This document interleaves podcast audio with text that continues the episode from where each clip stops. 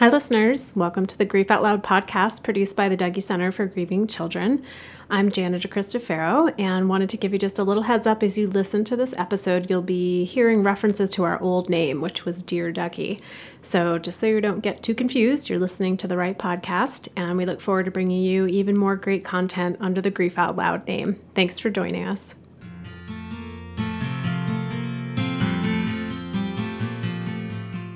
Hey, everybody. Welcome to another episode of the Dear Dougy podcast, produced by the Dougy Center for Grieving Children in Portland, Oregon. I am Brendan Connolly. And I'm Jana DeCristofaro. Thank you so much for listening today to this episode. Um, the Dear Dougy podcast came out of our thoughts around that, you know, we've been working with grieving kids and teens and adults for a little over 30 years now. And after listening to their stories of what works for them, what doesn't work for them. We wanted a chance to share what we've learned from them with the larger community. So, our podcast is really just a way to open up the often avoided conversation about grief. It's not something people uh, talk about easily. And while we all experience loss during our lives, most of us find ourselves not sure what to do when that actually happens. We don't know how to feel, how to talk about it, or what to do. So, whether you're grieving a loss or you're in a position of wanting to support someone who is, this podcast is for you. So, I guess we're talking about the changing of seasons and the effect that has on uh, grieving people. Is that right? That's right. It's been um, coming up a lot in groups these last few weeks. Because here in Portland, we're charging full force into spring. And while those of you maybe who are listening on the East Coast or maybe in the middle of the country, spring may seem uh, very distant, uh, here in Oregon, we've got it happening. Um, people have been talking a lot about how not just in spring but how as the seasons begin to change things that they notice for themselves with their grief and and how oftentimes the change of the season can be can be hard. Yeah.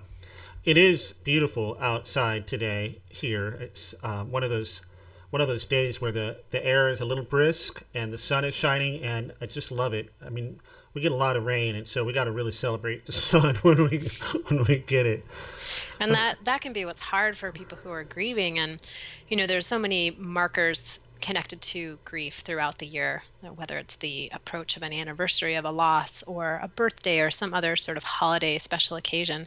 The seasons can be a little bit more amorphous, right? Like spring is coming there may be associations with spring that somebody who's grieving has with the person who died, special traditions that they shared. And then in a in a bigger perspective, there can be, as you mentioned, like the excitement for spring and the looking forward to better weather and maybe, you know, connecting more with people kind of coming out of the hibernation of winter and people who are grieving not everyone, but for some people, it can be a really hard contrast. Everyone else is moving forward and getting excited, and you're sitting with being sad and not feeling so great about being uh, more out and about in the world. Yeah, and the over and we're kind of talking about the overarching theme of environmental season changes, but I guess that also applies to all the other kinds of cyclical uh, events that happen in a year, whether if that's sports seasons or, or gardening seasons or whatever it is, holiday seasons. We did talk about holidays in an earlier podcast a little bit. Uh, that all kind of ties into it, I suppose, right? Right, and then you've got so you've got the calendar, right? That's telling you spring break, like our spring break is coming up yeah. next week. So the calendar says spring break is coming, but then you've got all the environmental cues of longer days, uh, flowers are blooming, the weather's changing, the way the air air feels, and all of those things can contribute to memories and emotions getting jostled again. Um, and it can be tricky when you're grieving because sometimes those things are they're not so clear, right? You don't look at your phone and say, "Oh, the 18th, that's, you know, 6 months since my mom died." But you're like, "Why am I feeling a little extra cranky or extra tired or what's actually happening?" And then to remember like, "Oh yeah, when I got the call that my mom's cancer was terminal, that there was nothing else that we could do. I remember looking out the window and seeing that the tulips had just bloomed. Yeah. So there can be this association that's not always so conscious for people. So on a broad scale, in in groups, are there cues that are used to help people think through the all the feels they have around season seasonal changes? Well, I think for a lot of people, it's just coming to group and being able to talk about these things. Like, am I losing my mind? Like, does anyone else have this going on? Like, I really don't like spring or I'm not looking forward to spring and I feel like an imposter, especially here in Portland because people are kind of going off the rails with their excitement about yeah. outdoor times. so just having that connection be like nope you are not alone. That happens for me too. And then to bring it down into the specific for them of what are the associations they have with any particular season and the person who mm. died. Um, you know i think you and i were talking some a story about your your grandfather and surfing and oh yeah my uncle. Yeah i that's definitely true. I i know uh, my uncle was really instrumental in to me as, as i was learning to surf as a young as a young guy. And um, and I have great memories of that. And and when I surf in Oregon, it's often kind of cloudy and rainy and wet, and I don't necessarily give my uncle a lot of thought during those days. But on the days when it's really bright and sunny, irrespective of the time of year, it just really pulls my mind back to sunny, warm summer days at Malibu with my uncle. You know, on little waves on a longboard, and um, and and it's just it really is about the what's going on outside uh, that makes my my mind turn to that to connect with that. Yeah. It sounds like for you in this situation, it's a pretty positive experience yeah, yeah. of reconnecting with those memories. And I think when we hear in groups, are people sort of getting in that place of they're not so sure yet. that's a positive memory because it kind of catches them off guard. Yeah. And so that process of making it more conscious and that connection and maybe even uh, anticipating or planning for it can mm. sometimes help shift it into a place that feels less scary and unpredictable. Uh, so that can involve thinking through like what role did that person play in my life during any particular season. Yeah. Uh, for kids, this can be especially true because seasons are so connected to school and their calendar and the activities that they're doing, like you mentioned, sports season. Yep. So just thinking through that for people of, you know, I always went fishing on the first day of fishing season with my grandfather. This is the first year fishing season's coming.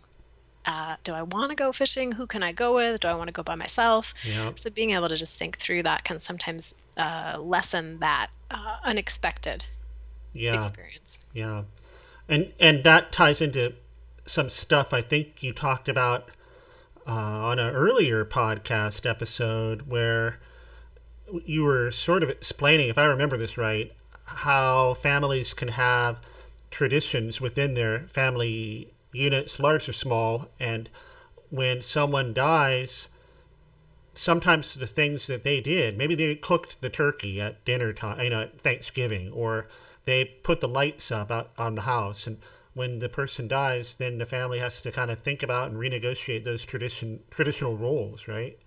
Exactly. And not, you know, and everyone in the family might have, there might be something specific, right? Like grandma always cooked the turkey mm-hmm. at Thanksgiving, but there may be individual ones that people in the family aren't aware of for one another. So it can be helpful, especially with kids and teens, to ask them, you know, what are the things you're thinking about as we get ready for summer coming or the fall yeah. what are the things that were really special that you shared with with dad? And you know maybe someone's kind of worried because dad was who always helped them get ready for their softball games. Yeah.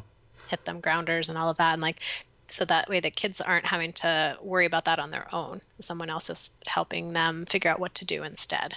So those are good kind of higher level ways to think about it. You, you talked about associations and you talked about roles person played and, and traditions you want to keep or or kind of rethink.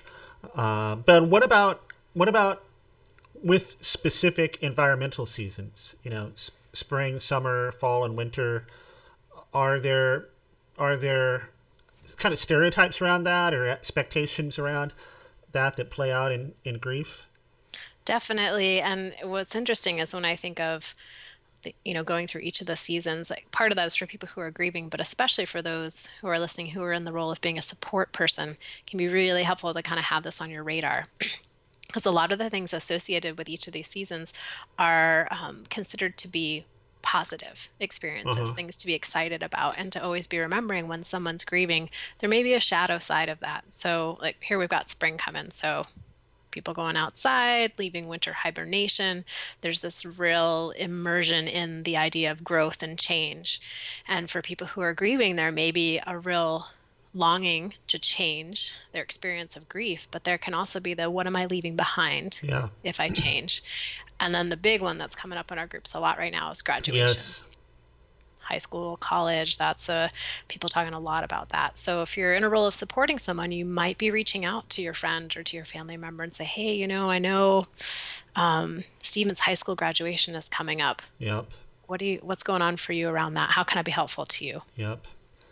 And then, you know, we got summer, and I'm not sure what's a big thing for your family in summer, but for a lot of people, got trips, outdoor activities, and then kids being out of school.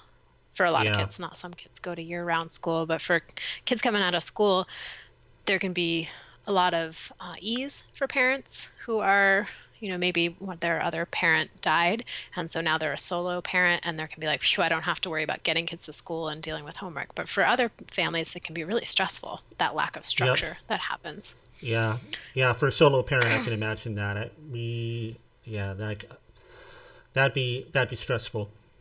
Kids out of school Oh. and, and working and trying to juggle that stuff. Yeah, Exactly. And then for kids, the structure of school can sometimes be reassuring to them. So now maybe having to do a little extra work around figuring out what's your day going to look like? What's your week going to Yeah. look like?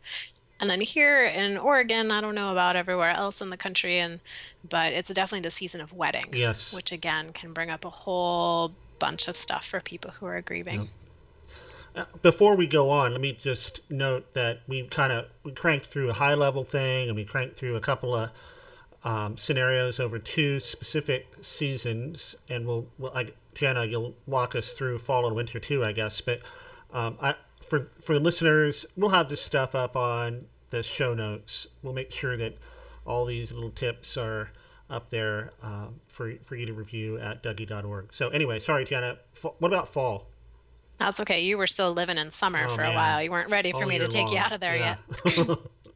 So for fall, some of the things coming up, the days are getting darker. Um, Halloween and all the imagery that comes with that around death and gravestones and things like that. So that's something to be kind of aware of if you have people in your life who are grieving, and for those of you who are grieving. And then, as we talked about in spring, it's like the season of growth and change Mm-hmm. life. And then in fall, you've got the sounds and the smells of things that are ending. Yeah. So that's a, another thing that'll be happening One thing that ended And for me was my love of candy corn in fall because I, I ate way too much candy corn from my great grandma's little little dish and I can't look at it the same ever since. That was no more candy corn, and then uh, was that connected with your great Yeah, so whenever grandmother I, as yeah, well? absolutely. Whenever I see candy corn now, I, I have two th- feelings, right? One is, boy, I don't like candy corn, but I also think about my great grandma, you know, and remember I remember her face and her voice and you know her dry skin and all that stuff. Yeah, All right, so you just never know where the connector, where the connectors could Yeah. be for those memories for Yeah. people. Uh, and then we have Thanksgiving, you know, just another oftentimes family-oriented holiday. And then we head into winter, and you've got cold out. People are kind of hunkering down. Maybe there's some annual um, holiday-related trips that people used to take. And here in Portland specifically, and I feel like I remember this from growing up on the East Coast, there can be a lot of solidarity in Yeah, the community right. around complaining about the weather.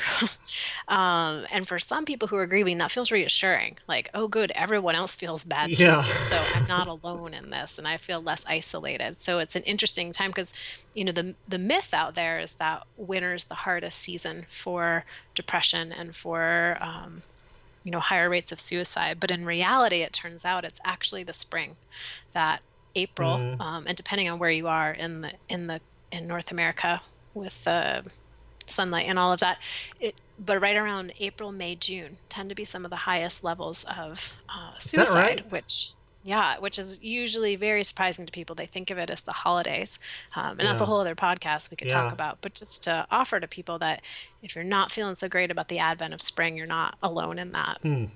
That's really interesting. I think we're uh, Donna had a, a podcast episode, maybe the one just prior to this one, or a couple prior, about uh, suicide statistics and and some of the kind of broad outlines of that. And um, I think she's queuing up uh, follow on to that one, and maybe she'll talk a little bit about some of those stats. go a little Yeah, more yeah. detail into that. So I'm thinking we talk a little bit about you know what what can people do who are grieving um, when you're kind of moving from season to season and the dissonance maybe from what they're feeling on the Right. inside versus what the general community is expressing. Uh, and as we said before, you know, just knowing that this is a common experience can bring a lot of relief.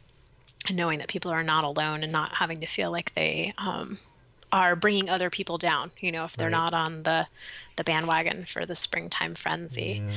um, you know we talked about if you're caring for a grieving child or teen it's really helpful to open up a conversation about seasonal memories mm. help them know um, if there's things they want to keep or maybe there's traditions they want to skip like i just can't do softball this year it's too painful i'll think about it again next year and um, making that okay for them to make those decisions okay. in that way okay um, and then I want to talk quickly about an activity I've been doing with some of the kid groups. Okay. It's called an I Remember poem, and we'll we'll put the outline for the poem in the show notes.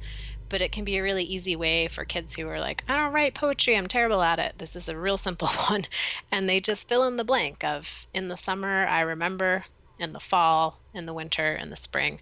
And each time they just say something or a few things that they remember. And this can be a great activity to do together as a family yeah. so that you can see what do you, you know, what does mom remember that I don't remember and you know what my I know that my brother doesn't know. So do you share those those poems with each other or do you post them on the back of the wall or the door or what, what do you do?